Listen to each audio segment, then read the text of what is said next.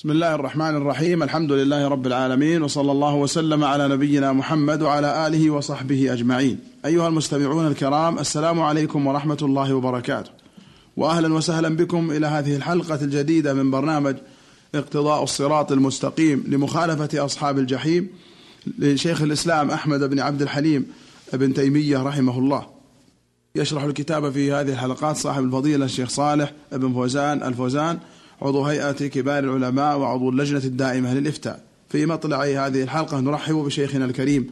فحياكم الله شيخ صالح. حياكم الله وبارك فيكم. ذكر الشيخ في الحلقة الماضية أن الداعين عند القبور قل ما يستجاب لهم بخلاف الداعين لله جل وعلا. ثم قال هنا والمخفق من أهل هذه الأسباب أضعاف أضعاف المنجح. بسم الله الرحمن الرحيم. الحمد لله رب العالمين وصلى الله وسلم على نبينا محمد وعلى آله وأصحابه أجمعين. سبق وتكرر أن حصول المطلوب وإجابة الداعي لا يدل على صحة ما هو عليه فقد يستجاب له لأسباب. هذا من ناحية. نعم. الناحية الثانية أن هؤلاء الذين يدعون غير الله سبحانه وتعالى. لا يستجاب لأكثرهم وإنما يستجاب نادرا لبعضهم لسبب من الأسباب لا يدل على صحة ما هو عليه. فكونهم لا يستجاب لهم إلا نادرا هذا دليل على أن أكثرهم أو أن كلهم على ضلال وأن من استجيب له ليس على حق. وأما أهل التوحيد وأهل الإيمان فلو أن أهل الأرض كلهم سألوا الله بإخلاص لا استجاب لهم. ولا ينقص ذلك مما عنده شيئا. كما قال سبحانه في الحديث القدسي يا عبادي لو أن أولكم وآخركم وإنسكم وجنكم قاموا في صعيد واحد فسألوني فأعطيت كل واحد مسألته ما نقص ذلك مما عندي شيئا إلا كما ينقص المخيط إذا أدخل البحر. فالمؤمنون يستجاب لهم في الجملة. وأما هؤلاء فيندر أن يستجاب لهم إلا نادرا وهذا لحكمة إلهية لا تدل على صحة ما هو عليه بل لاستدراجه أو لأنه مضطر إلى غير ذلك من الأسباب التي تقدم بيانها. نعم. صلى الله إليكم. قال رحمه الله ثم إن فيها من النكد والضرر ما الله به عليم. فهي في نفسها مضرة ولا يكاد يحصل الغرض بها إلا نادرا. وهذا من الوجوه التي يرد بها عليهم أن المؤمن إذا استجاب الله له وأعطاه ما يريد جعل الله في هذا في الذي أعطاه البركة وجعل في قلبه الطمأنينة. ومحبة ومحبة الله سبحانه وتعالى والرغبة فيما عنده فيزيده رغبة في الله. أما هؤلاء فإذا استجيب لأحدهم فإنه لا يبارك له فيما أعطي ولا يقر قلبه بذلك لأنه لا يستقر إلا بذكر الله وبالتوحيد. فهذا لا يقر قلبه ولا يبارك له فيما أعطي ولا يزيد ذلك في إيمانه بل يزيده ضلالا. نعم. ولا يكاد يحصل الغرض بها إلا نادرا وإذا حصل فضرره أكثر من نفعه. نعم ضرر الشرك أكثر مما يزعم أن فيه شيئا من النفع. وما كان ضرره أكثر من نفعه فهو باطل. نعم. والأسباب المشروعة في حصول هذه المطالب المباحة أو المستحبة سواء كانت طبيعية كالتجارة والحراثة أو كانت دينية كالتوكل على الله والثقة بالكلمات المأثورة عن إمام المتقين صلى الله عليه وسلم وكالصدقة وفعل, المعروف يحصل بها الخير المحض أو الغالب. نعم. هذا كما سبق أن ما يعطاه أهل الإيمان وأهل التوحيد أنه يكون خيرا محضا ويزيد إيمانهم به ومحبتهم لله سبحانه وتعالى ويقوى توحيدهم بخلاف أهل الشرك فإنهم إن أعطوا شيئا مما طلبوا فإن ذلك لا يزيدهم إلا شرا ولا يزيدهم إلا كفرا وطغيانا ولا يبارك لهم فيما أعطوا ولا يعطون إلا في من أمور الدنيا ولا يعطون من أمور الآخرة شيئا. نعم. وما يحصل من ضرر بفعل مشروع أو ترك غير مشروع أو ترك غير مشروع مما نهي عنه. فإن ذلك الضرر مكثور في جانب ما يحصل من المنفعة. نعم. الذي يحصل لهم من النفع للمشركين الذي يحصل لهم من النفع فيما يعطون مكثور أي ضرره أكثر من نفعه. وما كان ضرره أكثر من نفعه فلا خير فيه. نعم. وبعكسه ما يحصل للمتقين في دعائهم. لو قد كان فيه ضرر قليل فإنه مكثور في ذلك. بالعكس نعم. أهل, أهل الخير وأهل اليقين إذا أعطوا شيئا فيه ضرر قليل فإن ما فيه من الخير أكثر والضرر القليل يغتفر بجانب النفع الكثير. نعم. وهذا الأمر كما أنه قد دل عليه الكتاب والسنة والإجماع فهو أيضا معقول بالتجارب المشهورة والأقيسة الصحيحة فإن الزكاة الصلاة والزكاة يحصل بهما خير الدنيا والآخرة ويجلبان كل خير ويدفعان كل شر. نعم هذا شيء ثابت بالعقول والفطر. كما أنه ثابت بالأدلة الشرعية فهو ثابت في العقول والفطر. وتجد الفرق بين أهل الإيمان وأهل الشرك. تجد أن هؤلاء عندهم الطمأنينة وعندهم الخير والبركة في أقوالهم وأعمالهم وأفعالهم وما بأيديهم ورجاؤهم بالله أعظم. وتجد أولئك على العكس. تجدهم لا يهنؤون بما أعطاهم الله وهم نافرون في قلوبهم مستوحشون في نفوسهم ولا يرجون ثوابا ولا ولا يأمنون من العقاب في الآخرة. نعم. قال رحمه الله فهذا الكلام في بيان أنه لا يحصل بتلك الأسباب المحرمة لا خير محض ولا غالب. ومن كان له خبرة بأحوال العالم وعقل تيقن ذلك يقينا لا شك فيه. وهذا الذي سبق شرحه من بيان أن أهل أن أهل عبادة غير الله سبحانه وتعالى أنهم في قلق وفي هم وفي نكد وإن أعطوا شيئا مما طلبوا وحصلت لهم منافع عاجلة فإنهم لا يطمئنون ولا يتلذذون بها ولا يستريحون بها وإنما تكون هما ووبالا عليهم. كما قال جل وعلا فلا تعجبك أموالهم ولا أولادهم إنما يريد الله ليعذبهم بها في الحياة الدنيا تزهق أنفسهم وهم كافرون. فإن كان فيها نفعا جزئيا فإن ضررها وشرها وخطرها أعظم وأعظم بكثير بخلاف أهل الإيمان. فإنهم وإن كان عندهم قلة يد وعندهم فقر وحاجة إلا أن في قلوبهم من الإيمان والثقة بالله والأنس به والراحة ما يغنيهم عن كثير من أعراض الدنيا. وهم في عيش طيب وعيش هني نعم. أحسن الله إليكم. قال رحمه الله وإذا ثبت ذلك فليس علينا من سبب التأثير أحيانا. فإن الأسباب التي يخلق الله بها الحوادث في الأرض والسماء لا يحصيها على الحقيقة إلا هو. نعم فأسباب حصول المقاصد ليست مقصورة على عبادة هذه المعبودات من دون الله. فإن هذه قد تكون جزءا منها والأكثر أن الله جعل لكل شيء سببا يوجد عنده. ويتحقق بوجوده.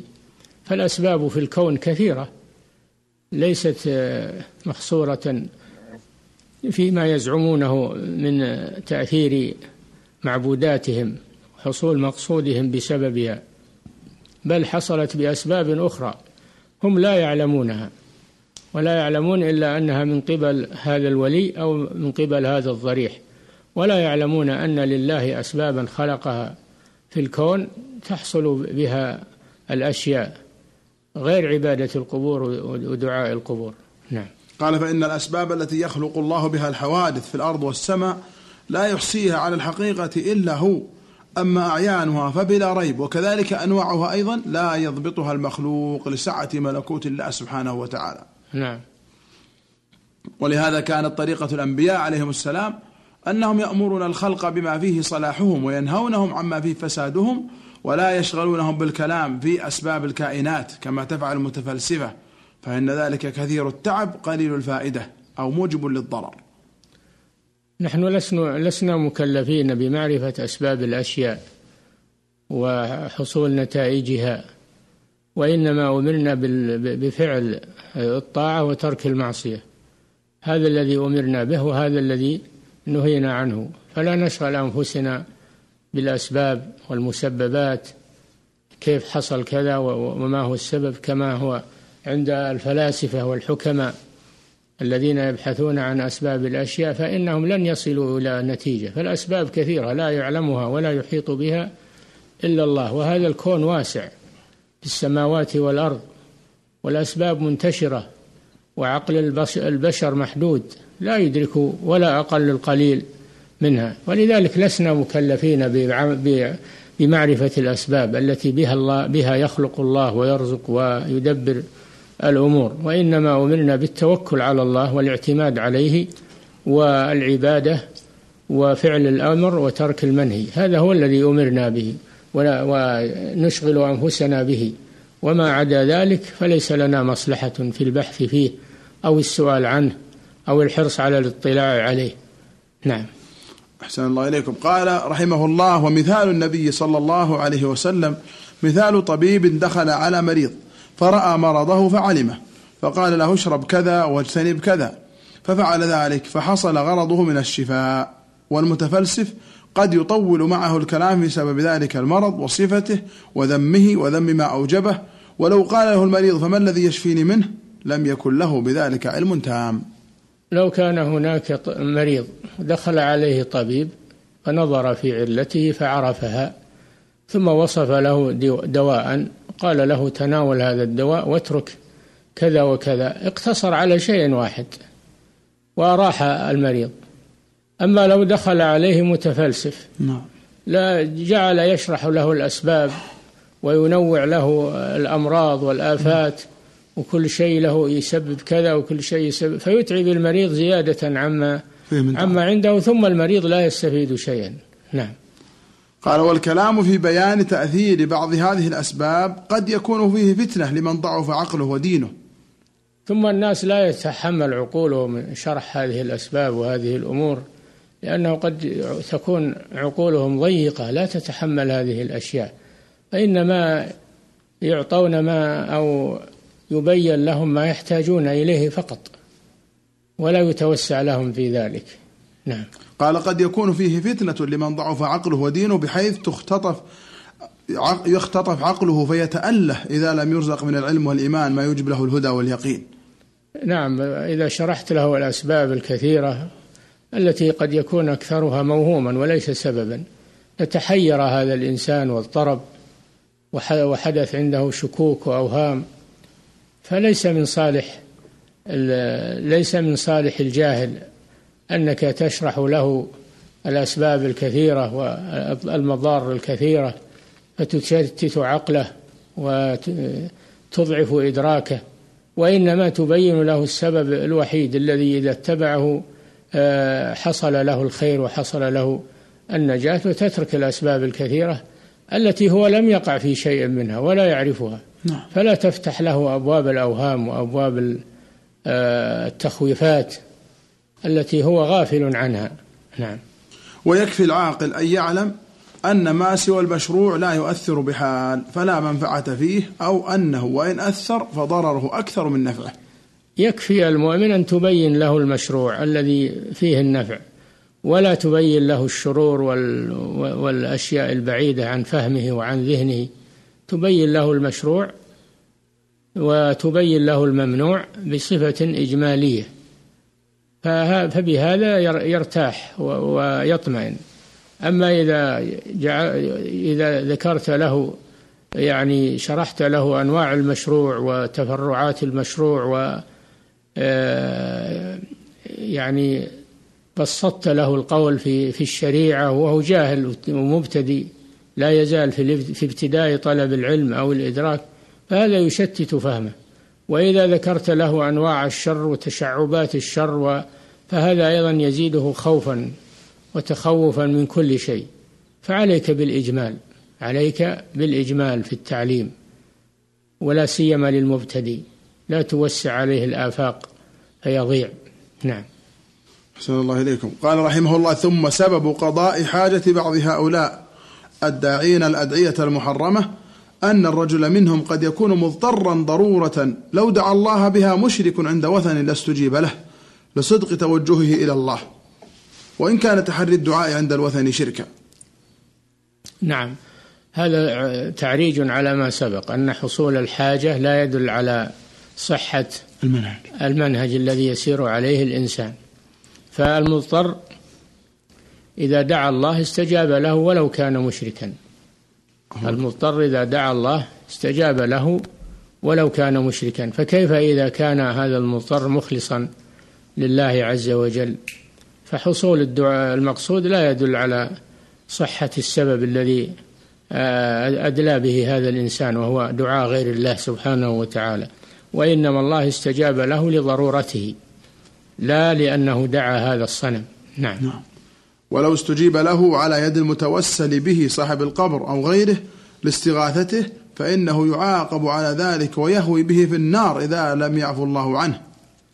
نعم. وكذلك ينظر لا ينظر إلى ما في في الذي يعطي بسبب هذه الدعوة لا ينظر إلى ما فيه من النفع. الجزئي وإنما ينظر إلى ما فيه من الضرر فالذي دعا غير الله واستجيب له ولو كان لأنه مضطر. دعا الله فاستجيب له لأنه مضطر. لا ينظر إلى المنفعة التي يحصل المنفعة الجزئية التي يحصل عليها من حصول مقصوده وإنما ينظر إلى ما يترتب على هذا الدعاء لغير الله من الأضرار العظيمة. وأنه يهوي في النار أبعد مما بين المشرق والمغرب. نسأل الله العافية. نسأل الله العافية. نعم. فينظر إلى الضرر والعاقل العاقل لا ينظر إلى المصالح دون أن ينظر إلى المفاسد ويقارن بينها, بينها. نعم. قال كما لو طلب من الله ما يكون فتنة له. قال فإنه يعاقب على ذلك أي لو استجيب له ويهوي به في النار إذا لم يعفو الله عنه كما لو طلب من الله ما يكون فتنة له. كما أن ثعلبة لما سأل النبي صلى الله عليه وسلم أن يدعو له بكثرة المال وأنهاه النبي صلى الله عليه وسلم عن ذلك مرة بعد مرة فلم ينتهي حتى دعا له وكان ذلك سبب شقائه في الدنيا والآخرة. نعم هذا ثعلبة بن حاطب أو ابن أبي حاطب جاء إلى النبي صلى الله عليه وسلم. فطلب من النبي أن يدعو الله أن يرزقه مالا. النبي صلى الله عليه وسلم نهاه. وقال له قليل تطيقه خير من كثير لا تطيقه. ثم كرر على النبي صلى الله عليه وسلم. ثم وقال له صلى الله عليه وسلم أشار عليه بأن لا بأن يترك هذا لأنه قد يفتن بهذا المال. فألح على النبي صلى الله عليه وسلم مرارا حتى دعا له النبي صلى الله عليه وسلم. فأعطاه الله غنما. فنمت هذه الغنم. فكان في الأول يصلي مع النبي صلى الله عليه وسلم كل الأوقات. ثم شغلته الغنم فصار لا يصلي مع النبي صلى الله عليه وسلم إلا الجمعة. ثم كثرت فتنحى بها بعيدا عن المدينة فصار لا يصلي مع النبي صلى الله عليه وسلم لا الجمعة ولا ولا الجماعة. ثم لما بعث النبي صلى الله عليه وسلم العمال لجباية الزكاة قال لهم أمهلوني إنها إنها جزية أو أخت الجزية الجزية. أمهلوني. اذهبوا. فذهبوا إلى غيره وجاءوا بالصدقات ومروا عليه فأعطاهم شيئا على كره وتبرم واعتقاد أنها جزية. فالله سبحانه وتعالى عاقبه بهذا المال. وقد حذره النبي صلى الله عليه وسلم من فتنته إلا أنه أقدم على هذا وألح على النبي صلى الله عليه وسلم فكان هذا فتنة له. فالإنسان قد يعطى ما فيه فتنة له. الشاهد من هذا أن الإنسان قد يعطى ما فيه فتنة له. لا حول ولا قوة. أي نعم. فلو سلم منه لكان خيرا له. فليس حصول المقصود يدل على الخيرية قد يكون شرا. فالإنسان آه، لا ي... فالإنسان لا يغلط في هذه الأمور ويطلب المال لأنه قد لو أعطي المال لفتنه كما حصل لهذا الرجل وإنما يرضى عن الله جل وعلا بما يكفيه فقط. نعم. أحسن الله إليكم. قال رحمه الله وكان ذلك سبب شقائه في الدنيا والآخرة. نعم. وقد قال النبي صلى الله عليه وسلم إن الرجل ليسألني المسألة فأعطيه إياها فيخرج بها يتأبطها نارا.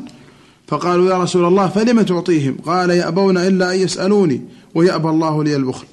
النبي صلى الله عليه وسلم كان كثير العطاء. صلى الله عليه وكان وكان صلى الله عليه وسلم أك أك أجود ما يكون في رمضان. وكان لا يمسك شيئا. كل ما أتاه أنفقه في سبيل الله. ولا يبقي لنفسه ولا لأهله شيئا إلا ما إلا ما يعطون من قبل جيرانهم من الأنصار. فالنبي صلى الله عليه وسلم آه، في هذا يريد السلامة من الفتنة من فتنة المال. الله المستعان. ويريد أن يستخدم هذا المال فيما ينفعه عند الله سبحانه وتعالى. فيريد أن المال يخدمه ولا يريد أنه هو الذي يخدم, يخدم المال. قد يأتيه هذا محل الشاهد. نعم. قد يأتيه السائل فيسأله فيعطيه فيخرج بها نارا يتأبطها نارا. لماذا؟ لأنه أحرج النبي صلى الله عليه وسلم. والنبي لا يرد سائلا. كان صلى الله عليه وسلم لا يرد سائلا. وقد يسأل عن شيء فيه إحراج له ومع هذا لا يرد السائل يعطيه. فيكون هذا إثما للسائل. فليس إجابة السائل وإعطائه ما يريد دليلا على على على الخيرية أو على أن ما أخذه أو أعطي خيرا سواء من الله أو من رسول الله. أو من رسول الله أو من غيره من لا يدل هذا على لأنه إذا أعطي عن سماحة بال وعن عفوية يكون ذلك خيرا له من الإلحاح. وإكراه المسؤول وإبرام المسؤول. نعم. أحسن الله إليكم. قال رحمه الله فكم من عبد دعا دعاء غير مباح فقضيت حاجته في ذلك الدعاء وكان سبب هلاكه في الدنيا والآخرة. هذا كما سبق. كم من داع دعا فأعطي مسألته وكان ذلك سببا لهلاكه. فليس إجابة الدعاء وحصول المقصود دليلا على خيرية الداعي أو على صحة دعوته. فهذه قضية يجب التفطن لها لأنها فتنت كثيرا من الناس. فلان سأل عند القبر الفلاني نعم. فحصل على كذا. فلان ذهب إلى كذا فأعطي كذا وحصل له مقصوده. نقول ليس هذا دليلا على على صحة هذا العمل. فحصول المقصود لا يدل على صحة السبب وعلى فعلى سلامة وعلى سلامة المحصل. الطريقة التي حصل بها هذا الشيء. نعم. هو كما أشرتم أنه صار الغاية عندهم الدليل أنه يتم المقصود. إذا أجيبت الدعوة انتهى الموضوع. لا هذا ما هو بدليل. هذا ما هو بدليل. قد يستجاب قد يستجيب الله للمشركين. أما يجيب المضطر إذا دعاه وإذا مسكم الضر في البحر ضل من تدعون إلا إياه فلما نجاكم إلى البر أعرضتم. فدل على أن الله يستجيب لهم وهم مشركون وهم في جهنم. نعم. قال تارة بأن يسأل لما قال كم من عبد دعا دعاء غير مباح فكان سبب هلاكه في الدنيا والآخرة. تارة بأن يسأل ما لا تصلح له مسألته كما فعل بلعام وثعلبة وكخلق كثير دعوا بأشياء فحصلت لهم وكان فيها هلاكهم. وتارة بأن يسأل على الوجه الذي لا يحبه الله كما قال سبحانه ادعوا ربكم تضرعا وخفيا إنه لا يحب المعتدين. فهو سبحانه لا يحب المعتدين في صفة الدعاء ولا في المسؤول. وإن كانت حاجتهم قد تقضى. نعم فالله جل وعلا قال ادعوا ربكم تضرعا وخفية إنه لا يحب المعتدين. يعني المعتدين في الدعاء. فقد يعتدي في الدعاء ويستجاب له. نعم. وعن دعاءه محرم لأنه عدوان ولا يجوز. فدل على أن حصول المقصود وإجابة الدعاء ليست دليلا على صحة ما عليه هذا الإنسان أو هذا الداعي. هذا مما يرد به على هؤلاء الذين يحتجون بحصول المقصود على صحة ما هم عليه. فيدعون عند القبور ويقولون قضي لنا حاجتنا وأعطي فلان كذا. فهذا دليل على أن الدعاء دعاء القبور أو عند القبور أنه يحصل به المقصود. هذا هو قصد الشيخ من هذا الكلام السابق إلى الآن وهو يقرر هذه القاعدة ويبينها لأنها خطيرة. نعم. وأضلت كثيرا من الناس. نعم. أحسن الله إليكم وجزاكم خيرا. أيها المستمعون الكرام إلى هنا نأتي إلى نهاية هذه الحلقة من برنامج اقتضاء الصراط المستقيم مخالفة أصحاب الجحيم مع صاحب الفضيلة الشيخ صالح بن فوزان الفوزان. شكر الله لشيخنا ما تكرم به من الشرح والبيان وشكر لكم حسن استماعكم ونفعنا وإياكم بما نقول ونسمع. هذه في الختام تحية أخي مهندس الصوت عثمان بن عبد الكريم أجويبر. حتى نلقاكم في الحلقة القادمة إن شاء الله. نستودعكم الله. والسلام عليكم ورحمة الله وبركاته.